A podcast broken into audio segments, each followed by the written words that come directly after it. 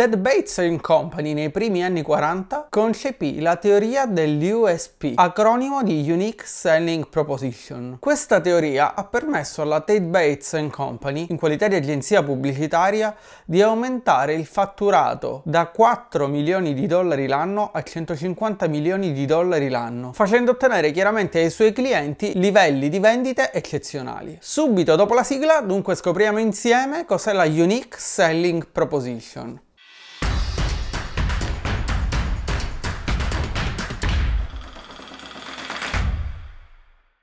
Per capire esattamente cos'è la Unique Selling Proposition ti consiglio di leggere il libro Reality in Advertising, i miti di Madison Avenue di Russell Reeves. Ti parlerò di questo libro in uno dei prossimi video su questo canale e a proposito ti consiglio di iscriverti al canale e attivare la campanella per ricevere le notifiche su tutti i video che pubblicherò e rimanere aggiornato e per supportare la crescita di questo canale. La Unique Selling Proposition si divide in tre parti. Ogni campagna pubblicitaria deve proporre un beneficio per il consumatore. Di fatto ogni campagna pubblicitaria dovrebbe comunicare compra questo prodotto, questo servizio e otterrai questo beneficio e il beneficio deve essere unico e deve essere chiaro. Ecco perché Unique Selling Proposition. Il beneficio inoltre deve essere un beneficio che la concorrenza non può offrire o non sta ancora offrendo. Il beneficio dunque deve essere unico ed esclusivo, dove per esclusivo esclusivo si intende sia che si tratti di qualcosa di esclusivo del prodotto o del servizio che stiamo vendendo, sia che si tratti di un'affermazione che non viene ancora usata in quel settore merceologico nel quale stiamo creando la nostra pubblicità, la nostra campagna pubblicitaria, la nostra USP. E il terzo punto di una USP efficace è che il beneficio deve essere così forte da spingere milioni di consumatori o di potenziali consumatori e clienti all'acquisto di fatto deve portare potenziali consumatori o clienti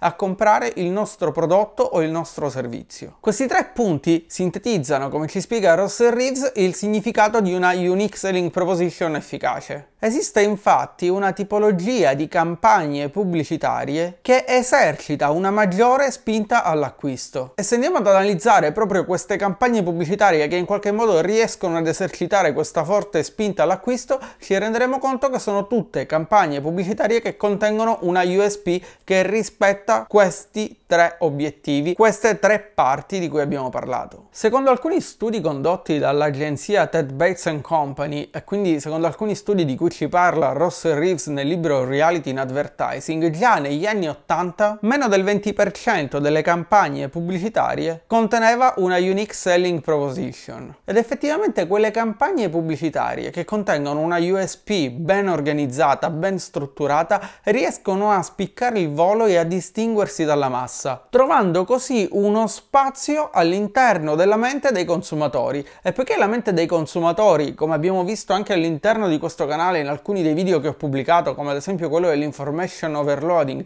è costantemente bombardata di informazioni, di campagne pubblicitarie, di contenuti. Avere una USP efficace ci permette di farci largo, di catturare l'attenzione del consumatore e di entrare nella sua mente. Le campagne con una buona USP dunque generano una spinta all'acquisto ed ottengono una penetrazione maggiore all'interno del mercato. Come fare dunque per trovare una USP per il nostro prodotto, per il nostro servizio, per i nostri clienti? Ci sono due strade fondamentali che possiamo percorrere per trovare una USP. La prima strada è quella adoperata dall'agenzia pubblicitaria o nel caso in cui siamo noi stessi produttori del nostro prodotto, del nostro servizio e quindi o convinciamo il nostro cliente oppure ci mettiamo noi a modificare modificare il nostro prodotto, il nostro servizio, apportando dei miglioramenti affinché riusciamo a cucire una USP su misura per il prodotto, per il servizio che vogliamo promuovere. Ma attenzione su questo punto, perché quando andiamo a creare quel beneficio unico ed esclusivo di cui abbiamo parlato, quando andiamo a creare la nostra USP,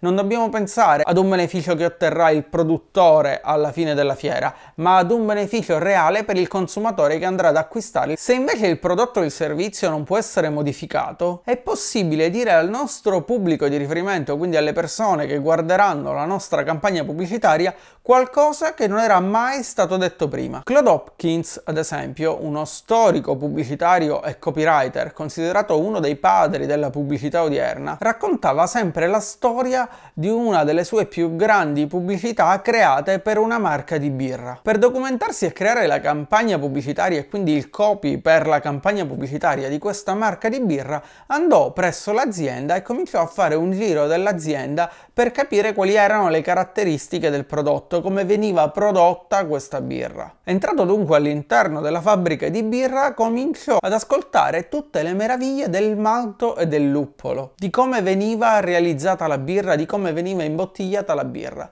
E proprio quando si arrivò alla fase dell'imbottigliamento, rimase stupito ed affascinato quando scoprì che le bottiglie vuote venivano sterilizzate con il vapore. Il cliente di Hopkins a quel punto obiettò che in realtà non era una caratteristica unica dell'azienda, ma che tutti i birrai procedevano alla sterilizzazione al vapore delle bottiglie prima di procedere all'imbottigliamento. E fu a quel punto che Hopkins spiegò che non è importante ciò che facevano tutti i birrai, ma ciò che tutti i birrai dicevano all'interno delle loro pubblicità.